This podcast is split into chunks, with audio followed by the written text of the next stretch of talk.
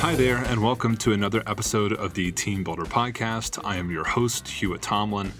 Um, this time, I want to give a big shout out to Coach Anthony Piroli and his entire staff at the Tampa Bay Buccaneers. Today is Monday morning, and la- uh, yesterday, Sunday, January uh, 24th, we saw Tampa Bay go up to Green Bay and actually win the NFC division. They're going to the Super Bowl. So, you know, for folks who don't watch football, this may not be too exciting for you, but, you know, James and I are football guys. Most people here at the TeamBuildr office are football guys. And the whole office was buzzing this morning because this is the first time a TeamBuildr NFL team has made it to the Super Bowl. We are so, so excited. So, congrats to Coach Piroli and all those folks over there. Today's guest is Leanne Blinn. Uh, Leanne is on the podcast because she is just an accomplished, and respected and experienced strength coach. She is currently the director of performance at Arizona State University. However, Leanne has a really diverse background. She owned her own sports performance facility with her husband for many, many years. Um, she worked with Charles Poliquin. Uh, again, not only worked under him, she worked with him. And she was also a high school strength coach at one point. So she's full of perspective. I was actually pleasantly delighted uh, when Leanne opened up about her opinions regarding the uh, wage gap for strength coaches, uh, especially at the college level. Um, she has some other opinions about associations and governing bodies, um, and I really, really like that when coaches are willing to, you know, speak up, and you know, especially a coach like Leanne who has years and years of experience in the industry. Um, I really want to get insights from those folks because they've kind of seen the evolution of the industry on. And then towards the end, we talk a little bit about you know, what does it mean when people say that strength and conditioning is a young industry? Uh, where's the room for growth uh, when it comes to being a professional strength and conditioning coach? So th- those are some of the things we cover. Um, I really enjoyed it, and I hope you uh, join us and uh, tell me how much you enjoy this podcast. So, Leanne, thanks for joining us. How you doing today? I'm great. Thanks for having me. Thanks for joining us from the road. You're traveling right now, uh, training teams and competition. That's kind of unusual. It's uh, so how did this happen? Um, your your current circuit. So uh, hockey, I'm with uh, Arizona State Hot Men's Ice Hockey, um, and as you know, they're an independent, and they ended up having a scheduling agreement this year with the Big Ten. Um, mm-hmm. That scheduling agreement was all games on the road, so we have 28 games on the road. Yeah. which is a lot. Um, so this is our second segment of being on the road. Our first segment was 36 days. Um, and then we're home for 11 over Christmas, and then we're back out. And this is the tail end of our second segment. Uh, we play this weekend, Thursday, Friday here in Minnesota, and uh, head home Saturday for a couple weeks. Uh, Very break. cool. Yeah. So I'm, I'm kind of curious. You're the director of performance uh, for ASU. How, how does ASU decide who you travel with? Uh, it's honestly, it really just depends on the sport itself and depends on a little bit really more of the hierarchy as it goes um, mm. and purpose. Um, is there really a true purpose of a strength coach traveling on the road? Um, I do a lot on the road with hockey, whether it's um, a normal, quote, normal year mm. of being on the road of five days, you know, a lot of East Coast travel, or with this one. So we're training on the road. So it really depends on what the purpose, the rhyme or reason is, and you know the why of having a strength coach on the road. Um, so not every team is going to travel with a strength coach. Um, if your athletes are going to train, if you're going to do something with them, take care of nutrition, there's just a mul- multitude of factors of, of, that go into who travels and who doesn't. Yeah. Do you enjoy traveling? Does it get old after a while? Uh, I th- I don't mind it. I like it. Um, you know, I like to see you know, because there's a, lot of stuff we do leading up to it, so I don't mind traveling at all. This year is a little bit harder, um, being you know gone for 36 days and then 24 days and another 24 days. Usually it's like, hey, you're gone a weekend, then you're home a weekend, then you're gone a weekend, and you know, yeah.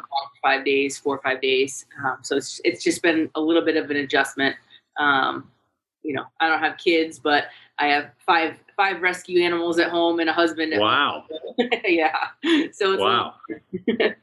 I have one rescue animal and it's exhausting. I'm just always apologizing for her bad behavior. And then I scapegoat the fact that she's from Craigslist. I'm like, I'm sorry. She's, you know, she's, she didn't have a normal up, upbringing. well, we, we just rescued a, uh, a pug from Craigslist. The black pugs, our pug passed in, uh, back in April last year, and my husband wanted another pug. So I'm like, I'm not spending, I'm not shopping for an animal. Like I'll find one that needs a home, and that's what we've always done. So yeah. But um, her behavior is not the best. no. It takes a lot of work. It takes a lot of coaching. Yes, it does. It does. It does.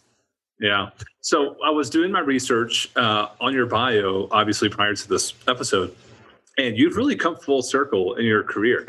It seemed like you took a traditional route through the, the collegiate system. And then I saw that you, at one point, you owned a performance training facility. You also, you know, coached at a high school, and then now you're back in, you know, a, a Power Five college. So I, I, I, don't know where to begin on this, right? Um, I, I guess I wanted to ask first about your private sector experience, especially as a business owner, because you know most people most people I have on the podcast are one or the other. You know, they're they're in the college ranks or they're you know solely in performance, uh, private performance. But what was that experience like as a business owner? How did you arrive at that at that point in your career? So the reason why I got into it was I uh, so go i have to go back up just a little bit so you kind of understand it kind of see where i was at. I was in the college for 10 years basically. Um, i started in 1995 as a grad assistant.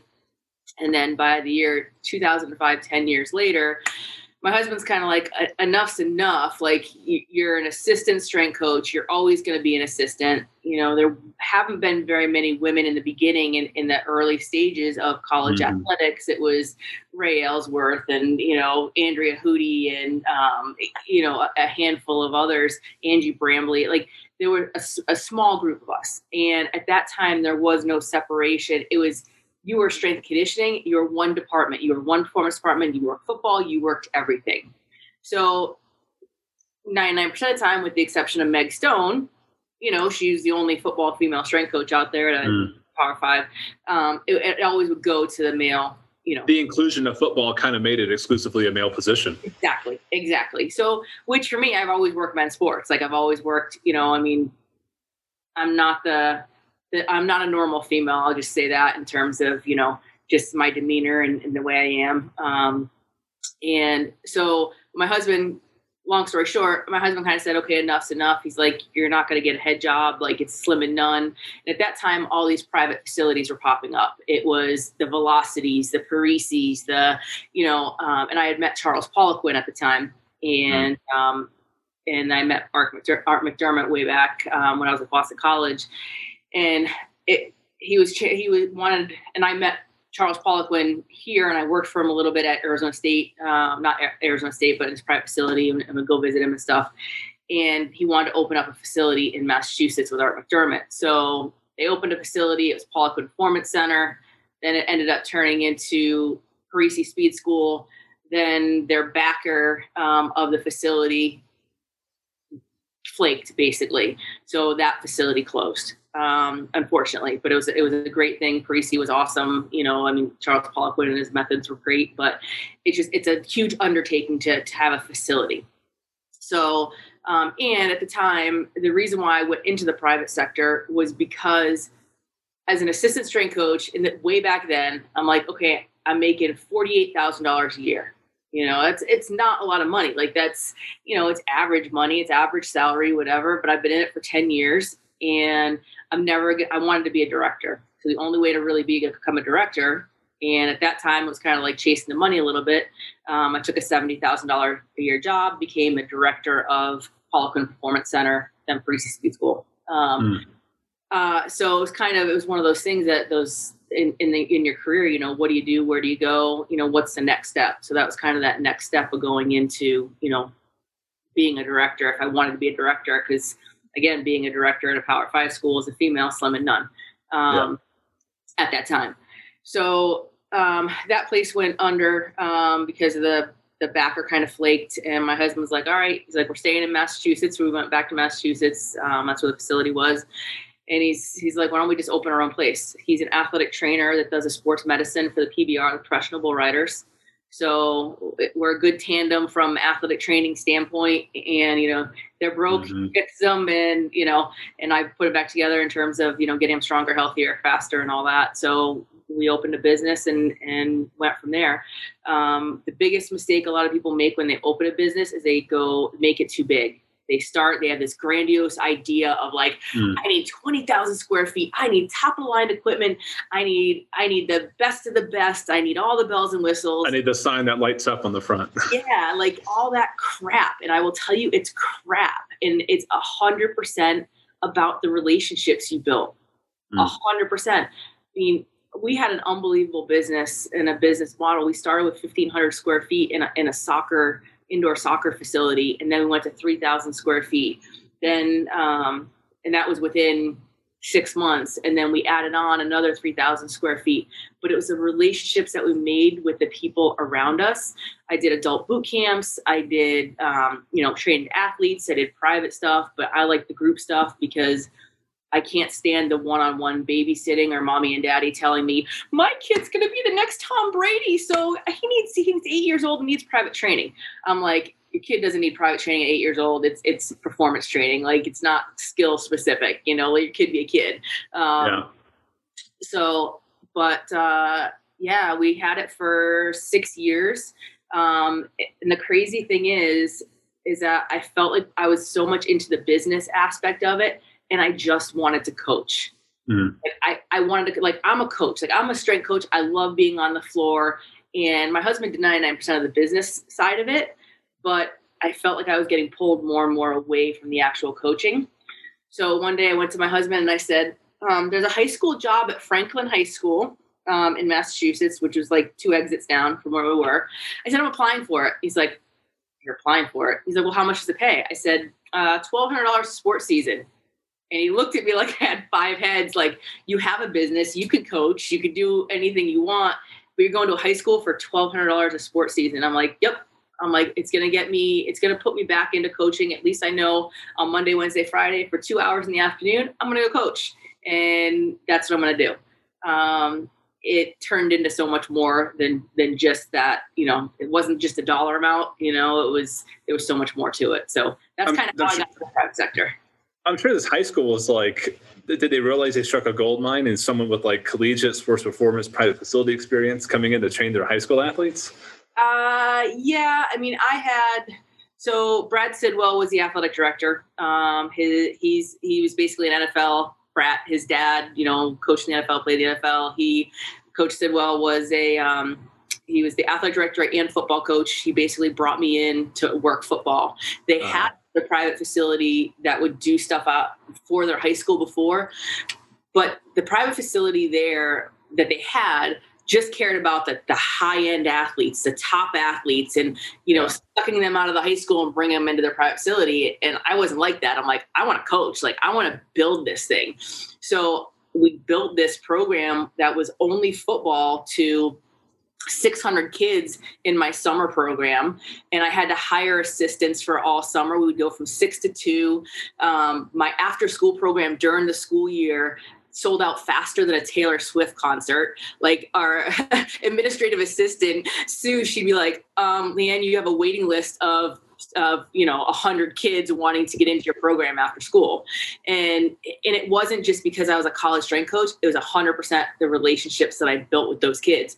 I didn't care, and I still don't care to this day if you are the first one off the bench, the last one off the bench, or never off the bench. I am always going to coach you with the same amount of respect as I'm going to coach that superstar. And nine times out of ten, that superstar is a pain in the ass anyway, a little hard to coach, you know, because they think they know it all. But um, yeah. yeah, but we had I, I do like and I probably sound excited talking about Franklin High School, and I do kick myself in the ass some days for leaving the high school. My husband kicks myself, kicks me in the ass for leaving the high school setting, and um, yeah.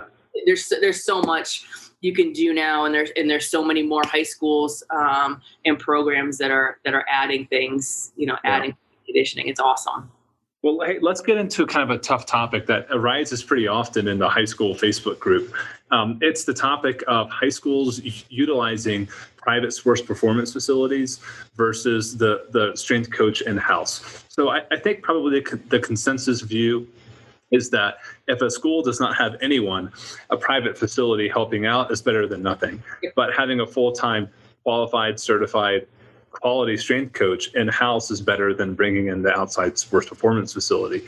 But there's so many nuances to that. Do you have any opinions or views on on situations? Because most high schools in the U.S. don't have a, a, a dedicated strength coach.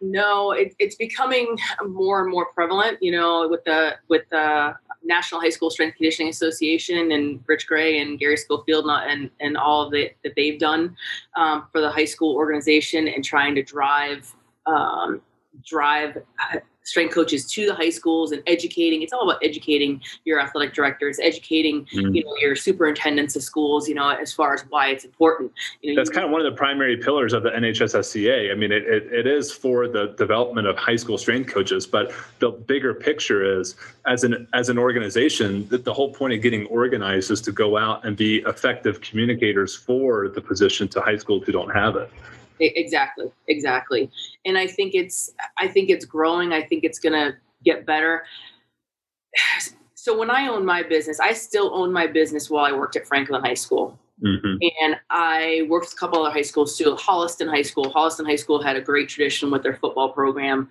um, as far as super bowl you know it, in massachusetts you know as mm-hmm. far as going um, but i would never and i trained a lot of holliston high school football kids but I they also had their own program. So Monday, Wednesday, Friday, they all did their own high school program, and then I had kids that would come to me.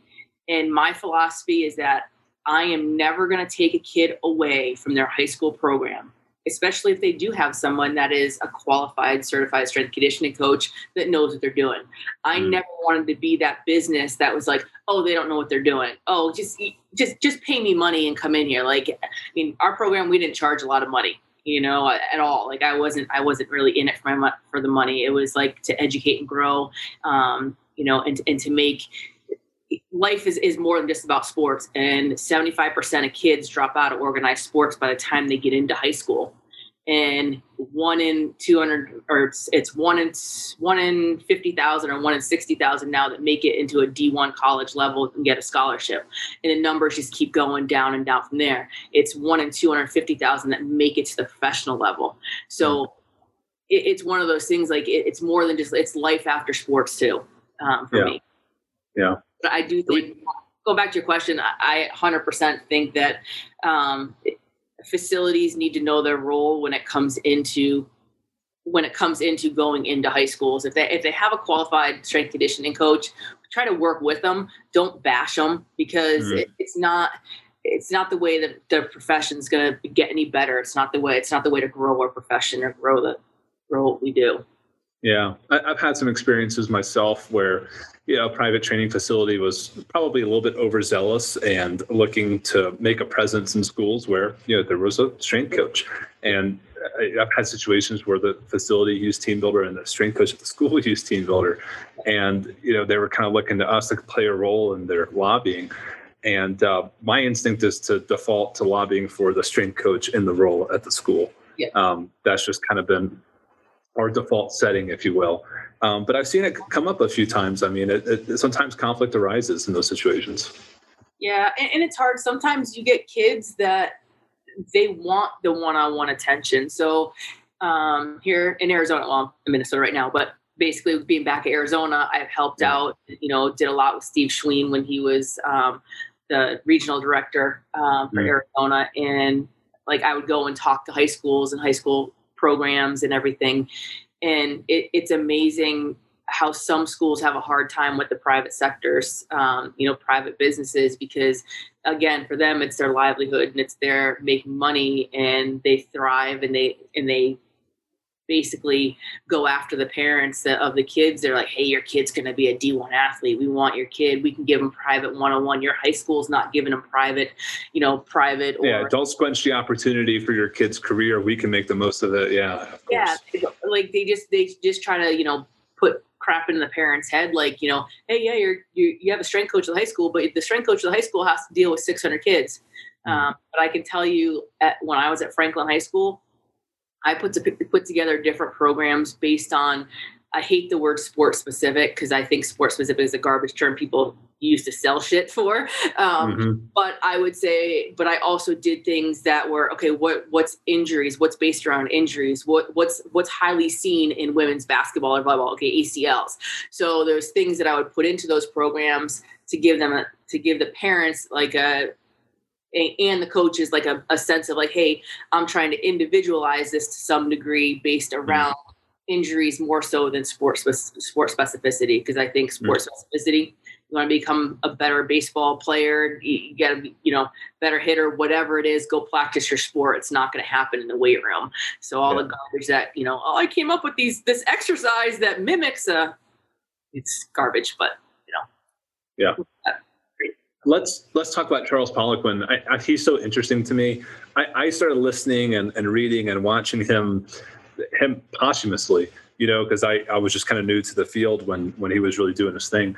Um, he's a pretty eccentric guy, and you know, from watching some of his talks, like on YouTube, and, and uh, for instance, um, he, he kind of like delves into a little bit of what we would call like the influencer space today. You know, that like you might see people, you know, life hack stuff on Instagram. I'm talking about like waking up at three in the morning and eating caviar first thing. You know, like he's he's kind of full of those things. Yet he's like a giant uh, in, in, the industry. What was your experience with with Charles like, and and and how did that go? Um, Charles is great. Um, one of the smartest guys I've ever met in my life. Like he'd make you just feel stupid sometimes being around him. Like all these things that he could pull out of his head, all these studies, all this relevant stuff. Um, so being around him was sometimes like a killer to to your ego a little bit when you think you know something and then he pulls something out and you know completely dispels what you're talking about. Um, but he's he he was a he was a smart guy. Like he, his some of his training techniques were a little bit different. I think they work for some people. Um, and others they don't. Um, I still to this day do a lot of pairing of exercises, the A's and B's. I don't necessarily do the way he did his training from torso one day, so chest and back. He had a bodybuilding kind of mentality of like mm-hmm. back one legs one day, arms one day. Um, okay, that stuff's good in the off season sometimes, or if you have like a high, high, high end athlete that you just need to change things up a little bit, or if it's an off season, um, you know, if you have a kid, his German volume training was awesome. If you had a kid that needs to put weight on, you mm. know, his tempos and, and, things like that. I still use tempos to this day um, with with pro, but, but there's always little bits and pieces that I still throw in, um, you know, and, and periodize throughout throughout training cycles for our athletes. So he's unbelievable. He, he seemed like he was a jack of all trades and like kind of a master of a decent amount of trades as well. You know, he didn't really specialize into a specific group of athletes or form of training. He kind of spanned the spectrum. Did he just have the like the mental capacity to to do that? Was that just his personality? How would you define his his coaching career? Um, yeah, I, you said it well, and you said it great. You know, jack of all trades, master of some. Like he could look at someone and basically fix or accelerate or accentuate whatever he needed from a, from a high end top level athlete, and he's done it. He worked with football players, with throwers, with skiers. Like he's just had a wealth of knowledge, um, and he was he was great with those high end athletes. He was awesome with them. Yeah, it's amazing. Um, so now you're at Arizona State, director of performance. You're you're in the role. You've done a lot of different roles in a lot of different settings. How would you kind of uh, describe your place now as a director? Is this something that you consider the pinnacle of your career? Um, are there other aspirations, you know, for yourself personally? I mean, how do you see yourself now after your 20 year career? Um, you know, for me, I've seen a lot of good things in our profession. I've seen a lot of crappy things in our profession. Um, I, I've dealt with a lot of things in our profession from, you know, being a female in the profession to working with multiple sports to the mindset of you know hey baseball players can't lift overhead or this this sport can't train or shouldn't train or hey i've got this great program from this professional athlete um, their personal trainer you know has their program whatever and you know mm-hmm. now to the, all this technologies that come in and and you know oh well you know they're they're in the red zone uh, so the coach sorry they can't practice today like they you know like so so there's a lot of things that evolve and there's always going to be little things that you're dealing with you know the next latest and greatest um you know for me I just want I want the best sports performance staff in the country. That's what I want. I want mm. a sports performance staff that's happy, that works hard, that wants to be in the profession, that wants to be a strength coach, and will do anything uh, for their teams that they that they need to, um, and within our department. Um, that's what's important to me. Um, my my staff knows that I back them 100 percent um, in any in 99.9 percent of situations. Um, it, can be hard sometimes, you know. As a strength coach, it's like, okay, who do you report to? Do you report to your head coach, your sport coach that you work with? Yeah. you report to director of sports performance? But if I don't, who am I hired by? So I, I think there's a lot of things that need to still evolve in our profession. Um, but I think like I, I have an awesome staff. Like I I'm beyond grateful for our staff and everything they do, especially with me being on the road um, and them, you know, covering things and, and giving them other additional responsibilities and stuff. So um, I, am happy with where I'm at. Um, I love men's ice hockey. Our coaching staff is the best coaching staff I've ever been around.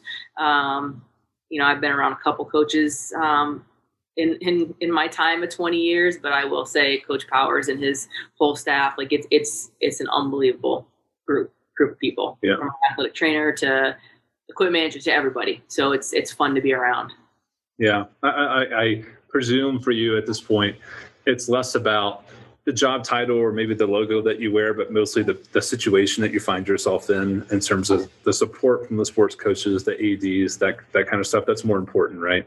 hundred percent, hundred percent. I mean, I could go, I could go back to high school tomorrow and be happy where I'm at at high school. Like I could, you know, yeah, I'm at a Power Five school. Yeah, that's great. Um, but the grass isn't always greener either. Mm. You know, um, you know, some people just look at the logo. Hey, I got to get to that Power Five school. This is I got to get to Tennessee, Alabama, wherever, Kentucky, like Clemson, whatever. It's just they're chasing the logo, and, and it's it's more than just a logo. It's the people you're around, the people you coach, it's people you work with every day. You know, you don't want to go into a job every day hating it. You know, I I, yeah. I go to work every day. It's not work to me. Like my husband is like, why do you stay there so long? I love not that I don't love you and don't want to be around you. I just you know love people I work with and you know have great athletes and um, you know, just just great people to be around. Yeah, it, it seems like you've generated quite a few opportunities for yourself between the colleges in the Midwest and your performance facility in the Northeast. You were at App State, and now you're in Arizona State. Hey, uh, what would you credit those opportunities uh, to? Um, is it you know your network that you've built over the years? Is it your resume? I mean, what what really has opened those those spots up? Honestly, I think it's network. Um, network, really it's 100% network. It's, um, you know, I started out with, uh, I blame him. No, no, no, no I don't blame him. I'm happy he got me the profession. Dan Dalrymple, um, you know, got at Miami, Ohio when I was in athletic uh-huh. um, he's with the New Orleans Saints now, right? He's, yeah. he's been there for a long time. Um, yeah. So I credit him for getting me into the profession and just teaching me in the beginning. And, you know, it really was about going out and meeting people and creating connections with people. And it's so much easier now with zoom with internet. It's so much easier than than it was back then. You know back mm-hmm. then it was there was no internet which is kind of crazy to think about. It's handwritten letters. It's you know it, the reason why i got my first job at nevada reno was because i was looking for um, a grad position, GA position, and I applied at Nevada, and, and Coach Jones like, well, I don't have a GA position. I don't even have an assistant. I don't have anything. And I went out there to go ski. And I said, Hey, I know you don't have anything. Um, I said, Giants, can I come meet you? And he's like, Yeah, yeah, that's fine. Just come up and, um, you know, we'll talk and, you know, talk shop. And a year later, he found me at um, Northern Arizona. I was a GA. Hey, I have a job for you. Like, and you remember me a year from a year prior to, you know, just because I took the time to go meet with him and talk with him and talk about the profession and learn what he was doing.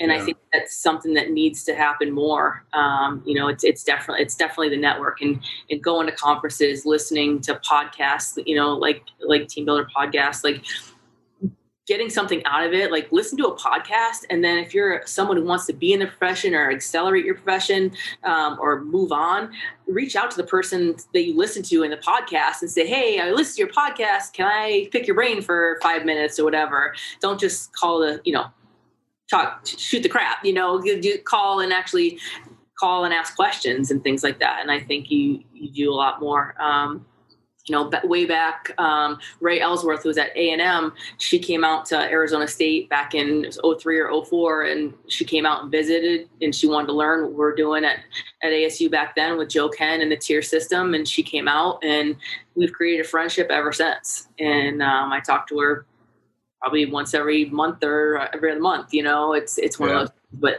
the more connections that you make um, is crazy. You know, the the other thing too is the amount of people that have come and gone in our profession is kind of crazy.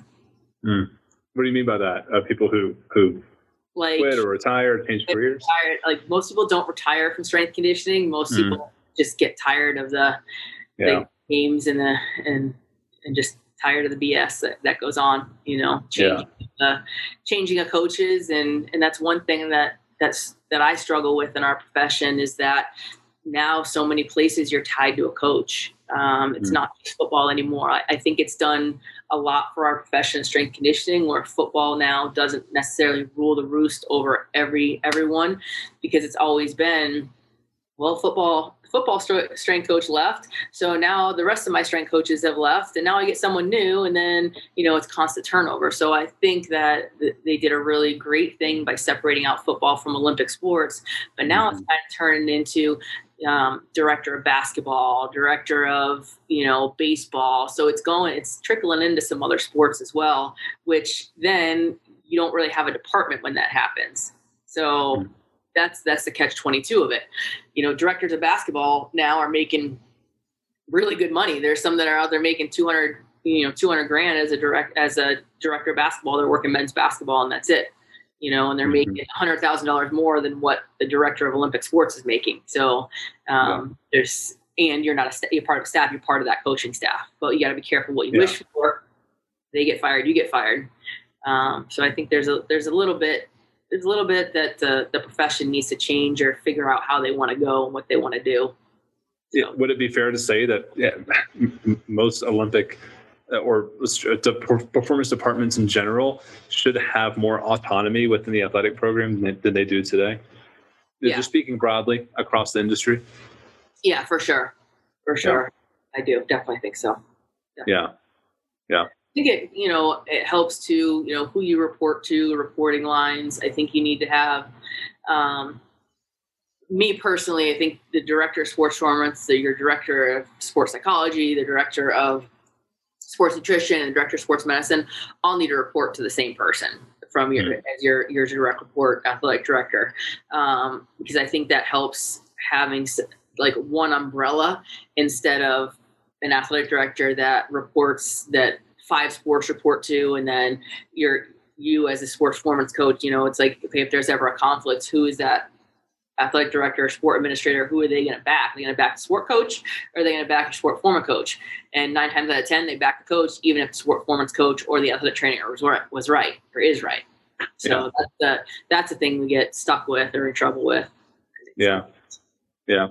Um, t- touching on the I guess the labor aspect of strength and conditioning, the industry is well known for um, tough pay, tough hours, um, and being really, really reliant on the athletic budget that is primarily funded by uh, sports, uh, sports boosters, and if you're at a big school, you know maybe other things come into play. Um, that makes for a tough conversation because you know you see some conditions where you want to see coaches have a little bit of a better quality of life, maybe get paid a little bit more actually I could say certainly get paid more, um, but it's it's very reliant on uh, things that are out of control of the athletic department. Um, that's kind of just the way the system's come about, being that it's you know based in collegiate athletics. Um, do you see that getting better? Do you see any alternatives for helping sports performance departments have a little bit more autonomy financially speaking than having to rely on the, the sports performance or, or, or sports rather? It, that's a tough one. Um, it's so tough. I, I've thought about it a lot. I just don't see a lot of good alternatives because it comes down to money in the end, and the money has to come from somewhere. It, the money does have to come from somewhere, uh, but I think you need to have, you know, I think sometimes people forget about the support structure. So if you're going to build a house, you got to build a great foundation, or it's going to crumble. So to me, I think you need to. Most coaches want consistency with their strength, with their strength coach, and with their athletic trainer. What what sometimes the coaches don't understand, and our athletic departments sometimes don't understand, is that people move on because they're they're either treated like crap or they're not paid very well. Um, and and I think that sport coaches need to understand that okay, you're a sport coach, you make a six figure salary your assistant um, your first assistant or your assistant head coach makes a six figure salary and then your assistant your assistant coach your third assistant or second assistant, assistant makes $75000 a year okay? Why why does that assistant coach make $75000 a year and your athletic trainer and your strength coach make 40 it makes no sense to me. Mm-hmm.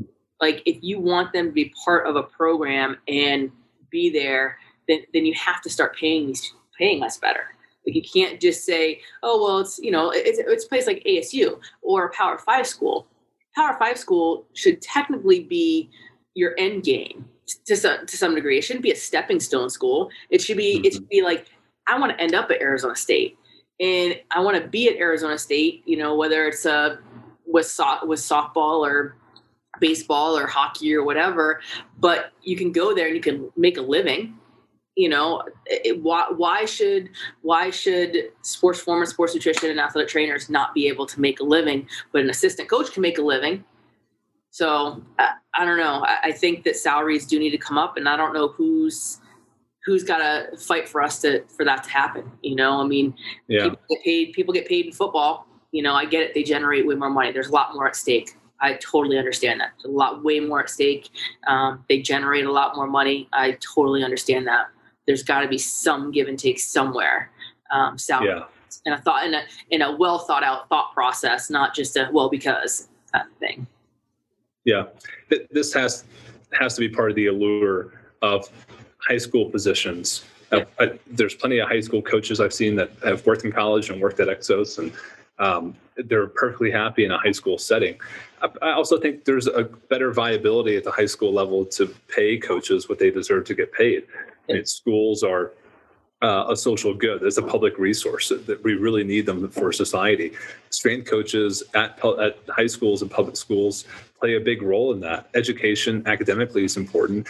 Physical education is certainly important, and teaching uh, life habits uh, for physical health and wellness this falls within the realm of, of strength and conditioning coaches. That's kind of where I get a little bit of hope. It's at the high school level. Maybe, you know, that can be the source for providing, you know, the fair pay and the fair quality of life that coaches deserve at that level. And there's, you know, I get starting out. I mean, my first job at Nevada Reno, I made 18 grand. That was in 1996. That was my first job. I made 18 grand. It was a three quarter time position. I worked 60 hours a week and then in order for me to make up that other quarter time i worked in the um, in the student rec center at night from 6 to 10 at night three or four days a week. So it's like you're burning the candle at both ends just to make money. It, grad school the same thing. Grad school i worked at a bar you know like just to make money. It's like when you when you go to school and you have student loans to pay and you know you should be able to you should be able to move on and, and feel comfortable getting a job and, and being able to to make a living and and be somewhat comfortable. I mean, you know, growth happens when you're uncomfortable, but at the same time, you know, after a couple years, it's like, okay, enough's enough. Um, yeah. You know, and, and the hard thing in strength conditioning is they pay those shitty salaries, the crappy salaries along the way, and people still take those jobs. It's the same with athletic training. I feel bad for athletic training right now. Athletic training, they're expecting you to have your master's degree. They moved it to a master's degree program, but the National Athletic Trainers Association has done nothing to increase salaries for athletic mm-hmm. trainers. There's still salaries out there that are $30,000, $40,000 for an entry level athletic trainer you're asking me to get my master's degree you know go to school for five years and pay ungodly amounts of school but that's all you're going to pay? I, I, don't know. It's the same with strength conditioning. Like someone has to step up um, whether it's a you know granted i don't think that the nsca you know has that or the cscca somebody needs to step up and say okay let's figure out you know what's what are you worth? And what are these salaries? What, what should they be? Beyond just football. You know we know yeah. football gonna you know again the stakes are higher and you know there's a lot more to it but to, yeah. you know all, you have five you have strength five strength coaches in football and every single one of those five strength coaches in football makes a hell of a lot more than what a director of sports performance makes um, on the olympic sports side 90% of the time yeah yeah, yeah. there's some middle ground. It hasn't been explored. I think that's the point here, right? Yeah, exactly. Yeah. Exactly. Um, you've you've been involved in uh, what's become more popular recently, which is including women's voices in the strength and conditioning industry uh, at things like roundtables and events and conferences. Um, I'm sure you enjoy doing it, uh, but to a degree, do you feel like you you have to do it, get involved, and, and speak up at um, events that are oriented around you know the voices that are that are you know less published in our industry? Yeah, I mean, I'm probably one of the one of the only females that hates it from a standpoint is I can't stand when someone says, "Oh, she's a great female coach." Yeah. Why can't I just be a coach? Why can't I be a strength coach? Like, oh, the first ever female coaching men's basketball, the first ever female hitting coach, the first ever female. Why does it have to be like that? Like, I, I don't know. Mm. I'm, and I'm probably the only one that can't stand it, but it drives me nuts. Like, it, yeah. it absolutely drives me nuts. Yeah. So I just, I just want to be a coach. Like, I never wanted a job because I had long hair, boobs, and no penis. I, that's not why I wanted. I wanted. I didn't want to be a status quo. And back in the day, it was status quo of like, hey, you know, women and minorities encouraged to apply, and that's what it was back in the day. So basically, saying that we need to hire a female for this position, and yeah. I didn't want a job just because I was a female. Like, I want a job because I'm a good coach. You yeah. know, and and a lot of this tomfoolery stuff that goes on the this the medium shirts the headbutting of other strength coach like like other athletes and you know in football and doing jackassery on the sidelines like grow up. Like i think that gives our profession a bad name you know? And if a female went out and did that it, would be all over you know? Yeah. like so I, I, don't know. It's hard. Yeah. like it's a catch 22 for me. It's a catch 22 like i just want to be known as a coach. Like you know i can i can squat 550 bench 425 and and pull 500 i can i'm stronger than half half strength coaches that are out there or even guys that are out there. Like it's just i don't know. Why does it matter? Like i don't know. Yeah. I I've experienced the catch 22 on, on my side of things, which is, you know, we like to spotlight and, and talk to coaches using our platform, TeamBuildr, which is not a big platform. And um, you know, it, it, struck me one time when we were making a list, right? We were building a list, and we were defaulting to men. And it kind of struck me that subconsciously, when you sit down in a vacuum and you're like, I want to uh, build a list of great strength coaches and interview them, you kind of default to subconsciously what you think are good strength coaches, and it's always been men. And that's when I thought it's important to kind of break that thinking up and and we made a list top 10 you know women female strength coaches and then that's a catch 22 as well because you know then we're getting into list building using the criteria of, of gender. Um, and it's a balance. It's a balance. It's it's about being able to think of great coaches think about including people who you want uh, and you know whatever you're you're organizing but doing so with with a clear mind and yeah. not kind of defaulting to one or the other. Um, so I've, I've had my own experience own experiences about how to to kind of break down some of these subconscious you know uh, you know preconceptions yeah, I mean, there's, you know, and a lot of times too, like great strength coaches, whether it's male or female, they get picked from most of the time, like from the college Power Five schools. There's some really good strength coaches in high schools, whether male or female. Like I can name a bunch of great strength coaches that are in high schools and not in college, but sometimes the college college is where it gets showcased. Um, you know, like because you're in the spotlight type thing, mm. or you're you know spotlight because you're you're with a certain sport you know it's and it's like why are we any less of a coach like one of my best coaches gavin he's got volleyball, beach volleyball, and swimming.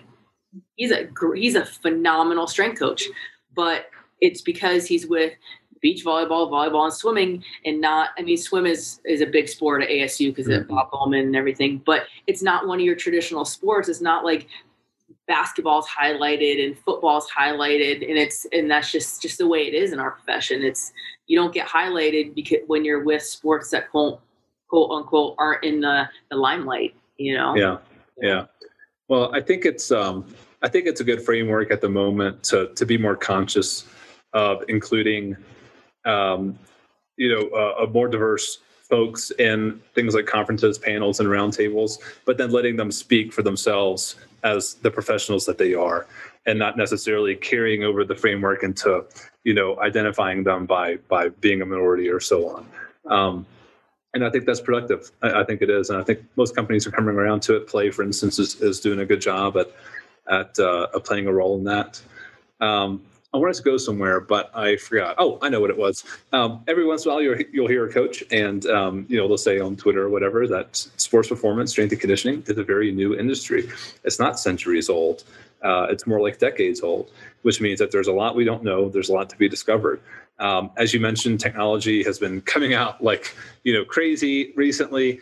It's not the answer, right? TeamBuildr is not the answer to the VBT devices, so on and so on. But in, in if someone were to tell you that and and ask you, you know, for your perspective on it, the strength and conditioning industry is young. There's a lot more to learn. Where do you think that leads into as far as the future of the industry uh, from a from a practice standpoint, pra- practicing?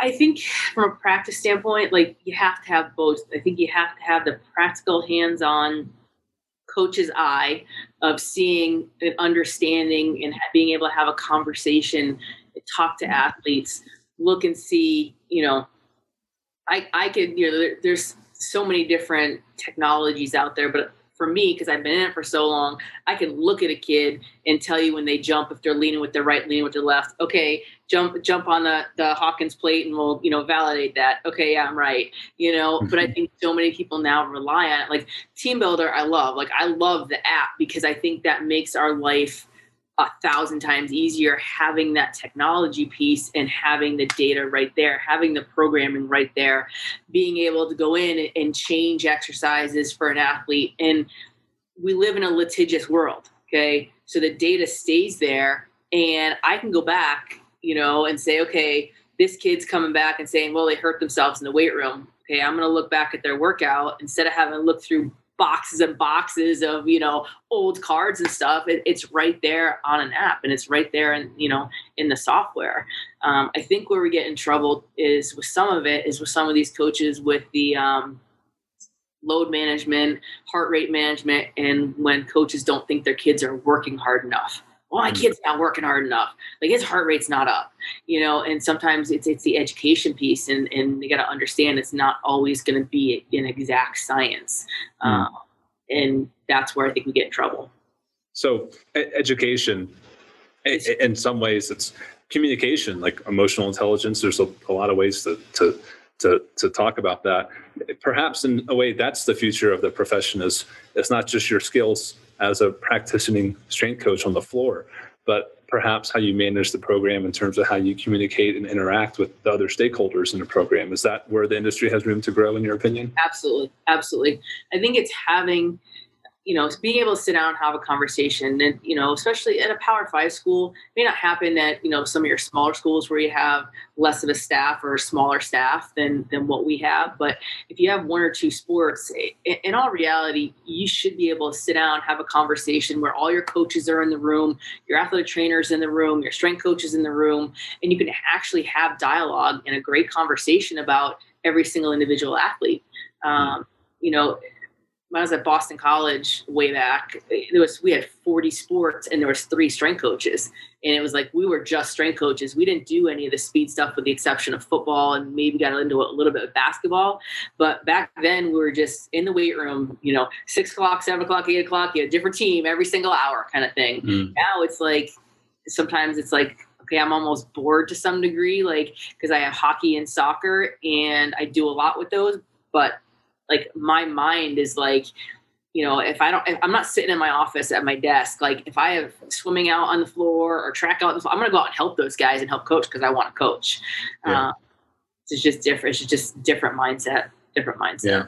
But I, I yeah. you know, I think it's going to involve. I think it's going to be um, that we need to grow. The profession still does need to grow. It's it is yes new, but it, the funny thing is, is all the all the training styles and training techniques come full circle.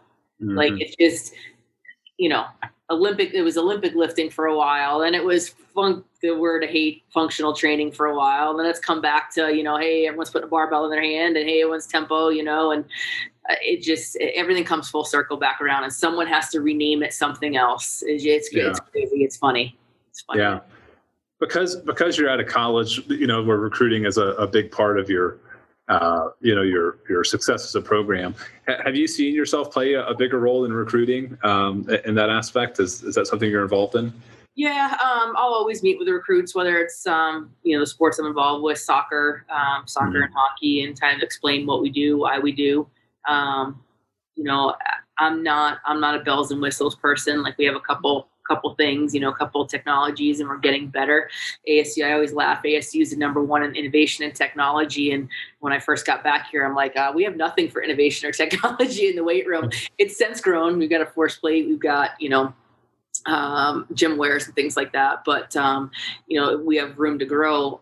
Um, and, and, the hard thing with recruits right now is some recruits just go to schools based based on what their loot check is going to be like, how much money they're getting, or you know the size of the weight room or the team room, or you know sometimes some of these recruits don't even care about the the little things that matter until they get there and they realize, oh, I should have asked about this, this, and this. You know, training. Yeah, practice it's referred to the arms race. You see it like with facilities being built. It's of course they're beautiful facilities, but it's things like you know have lockers that convert into like little napping chambers or building a slide in there. Um, yeah, that's a slippery slope, in my opinion, because there's rich schools and there's poor schools. And I, of course, you don't want to tell schools if they have the money not to do things like that, but it kind of puts other schools in a predicament, right? Definitely does. It definitely does. You know, it's um, it's it's hard and it is hard to recruit but at the same time do you really want the kid that all that they care about is the you know w- what they get you know in terms of yeah. like their loot check or their you know whatever whatever they're, eh, what they're looking for you know? Yeah yeah. Well um last question and we'll get out of here. Um how do you see your role within like the governing the governing bodies, the organizations that organize the profession, NSCA, CSCCA, NHSSCA. Um, are, are, you involved? Do you feel like you you have to be involved? And do you encourage other coaches to get involved? Do you feel like it's an important part of our uh, our industry? A hundred percent. I think it's um, important to become involved in those in those organizations. As a high school strength coach, a hundred percent. I think it's the way they do things is unbelievable the National High School Organization. They, like I said earlier, Rich Gray and, and Gary Schofield and that whole crew, they do a phenomenal job with that. Um, and they do a phenomenal job with educating and reaching out and giving back to the organization or giving back to people within the organization. It's it truly is a family, and that is one organization that I will say is um is unbelievable. Mm-hmm. Um, you know, the NSCA, I think, is trying to get back to do some good things. Um, you know, Scott Caulfield, I love Scott. He left, um, and Eric Mann, you know, has been taken over, and I think I think they're going to start doing some really good things um, for the profession. CSCCA. Um, it's an interesting organization. Uh, yeah, it, it is. I mean, I think that the thought process is is is there of what they wanted to do. Um, you know, I have an issue with them because in the beginning, what they said they were going to do as an organization, I was there in 2001, taking the first 2000 was when they started and in the beginning, and then I got out and went to high school and in the private sector, and then I, all of a sudden I was less of a coach and didn't really matter, and they didn't really care. But then mm-hmm. I got back in, they're like, "Oh, you're back in," you know, we want mm-hmm. your, want your opinion, your voice, and all that. So um, I, I don't I don't want to sound talk bad about them or anything. I just it, it's a differing view of opinions and differing view of um, you know what they've done for for the profession. Um, and I hope they can do more. I hope it's going to change. I really do. yeah. What what is that? I mean, I know the NSCA is really big in integrating the academic and research aspects of, of sports performance or performance in general. But what's kind of the primary purpose of the CSCCA? Mm, see how much you can bench, squat, and deadlift when you go to the conference in May. I'm dead. I'm dead. no, I, that's that's bad of me to say. Well, it is and it isn't. Um, you know, I mean, there's some really good people in the in in that organization, and and I know a lot of people, but um, yeah, I just I, and I do think they.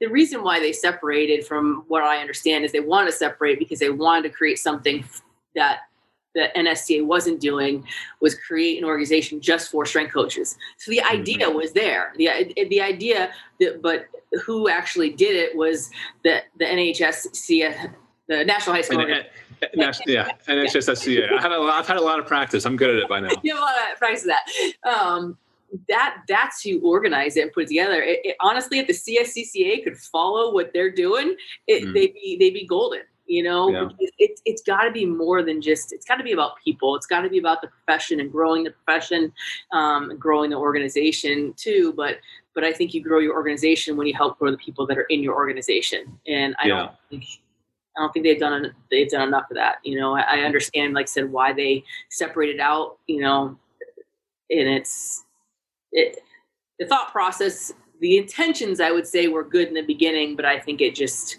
changed. Um, Does the CSCCA have a seat at the table when it comes to, say, the NCAA? I mean, uh, to, nobody really does. The no. NCAA, no, no one does. There's there's not even a strength coach on. I don't even think any of their um, yeah. at the, at the NCAA, and, and there should be, and there absolutely should be, because because we're the ones that are dealing with kids every single day. You know, yeah. the athletic trainer. The athletic trainer sees a select few of kids, select few. They see the injured ones. As a strength yeah. coach, we, we have more touches with those kids every day than than their coaches do, and even the yeah. athletic trainer does. Um, the, the, NCAA, that's a podcast in and of itself. I should probably have an attorney on for that one. It's, I think the NCAA, just if you look at it from a big perspective, it's an interesting organization. It has a lot of autonomy over amateur athletics, yes. and um, it kind of operates on its own. And I think it makes a lot of decisions very arbitrarily. Um, it's kind of bizarre, uh, in my opinion. Yeah, that, that one's that one's interesting. I just remember when I was a collegiate athlete myself, you had the meeting, right, where you sit down as a team and the compliance person walks in and goes over everything. And uh, you know, it makes you if you start asking questions, you start thinking to yourself, "Well, I know this is an organized body for amateur sport, but they really seem like they have their hands in a lot of things." And who's looking after these guys? And who are these people anyway? You know, that's kind of the questions I had back then yeah some of the, some of the rules regulations like don't make sense and mm others there i'm like okay where are you guys at? You know you're supposed to help and you know keep things from happening but yeah, yeah it's uh, well crazy well, it, look, fantastic discussion. Was this anything that you thought it would be? I mean, I, I thought we could have gotten into your competitive powerlifting career, but I've done that before. I did it with J.L. Holdsworth, and he didn't yeah. seem all too interested in, in, getting into it. He basically told me, you know, that the athletes and coaches I influence, they don't listen to me because of, of what I did for that. You know, there's other reasons for it. Is that your, your the same experience for you? Yeah, I mean, eh, to some degree. So I got into it way back in to compete because it was just a way for me to say, okay, I know what I'm doing. Like, mm-hmm. I, yeah, I know I'm a female, but I, I, like I can do all this stuff. I go in the weight room, I do it every single day. I'm at a high mm-hmm. level. Um, now it kind of hurts me to some degree because I, uh, you know, even coming back to ASU and interviewing with some some of the coaches, you're like, we don't want a powerlifter training our kids. Yeah, like I'm like, I'm not training your kids like, like training myself. It's completely I'm not lifting with them. like I'm not lifting with them. I'm not making them do your kids couldn't do the workouts that I do. So it's not it has nothing to do with it's it's something for me. It's my hobby, but it also helped me get into the profession and and learn about, you know, different things. Like I would never do a workout with I would never give a workout to an athlete without doing it first you know yeah. so it's a, a, way for me to to learn especially early in my career um, yeah. become you know and become a little more you know notarized because of that because again being a female you had to, to somehow set yourself apart and how do you yeah. do that so picking up Atlas stones, pulling a plane, you know, doing strongman for a few years and going to World's Strongest Woman and competing in 14 national championships and, you know, numerous worlds and all that. Like, you know, that yeah. to me, to me helps because now I can relate to a student athlete who's under pressure because I understand competition mm. at a high level. So yeah. I, I, think it helps a lot more than just the, the act of picking things up, putting them down. Yeah, yeah. I think it's worth noting, you know, J.L. Holdsworth had a very short powerlifting career, very successful but short uh, due to an injury. But you've done it for a very long time. It's very impressive. If you think about a collegiate career, it's four years, you know, if they're lucky. Um, think about people who compete the Olympics, they maybe do one or two Olympics and they're done. So you've you've been doing this for a long time. That that itself is a testimony, not just the success, but the, the longevity yeah, it's been fun. Like, you know, I, I, retired in 2018 after my last last meet. Um, and I'm actually kind of itching to get back on the platform. Really? If my shoulder can handle it. Yeah, I had surgery eight months ago on my shoulder and I'm kind of bone on bone. Um, but uh, I don't know. We'll see. Did anything replace competition? Did you like pick up a new hobby or learn a new language or what, what no, happened then? I just started working. no, I, I, rescued another dog. oh yeah, yeah, that's right. There you go. No, yeah. no, um, no. I mean, I like to ski, but being in Arizona, can't really ski unless you go up to Flagstaff, drive up a couple hours, and during hockey season, it's a little tough. But um, yeah, well, you're welcome to come visit me. I, I, I moved recently. I built my business TeamBuildr in Washington D.C. for ten years.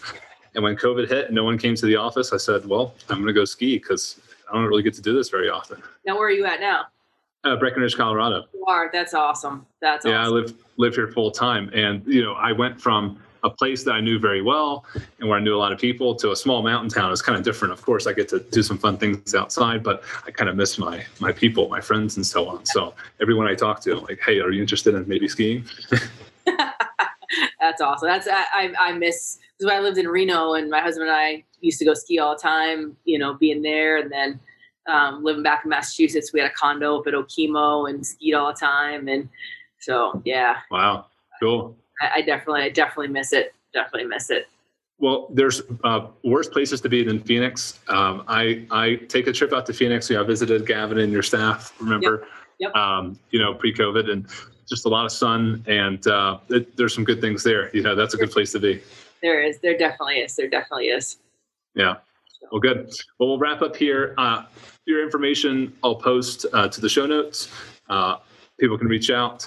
And um, yeah, look, thanks so much for coming on. I really appreciate it. Well, thanks for having me. Thanks for having me. Appreciate it. Thanks for listening to another episode of the TeamBuildr podcast. If you have an idea for a guest or a topic that you would like us to discuss on our format, go ahead and reach out to me. My email is hudy at teambuildr.com. Thanks again for listening.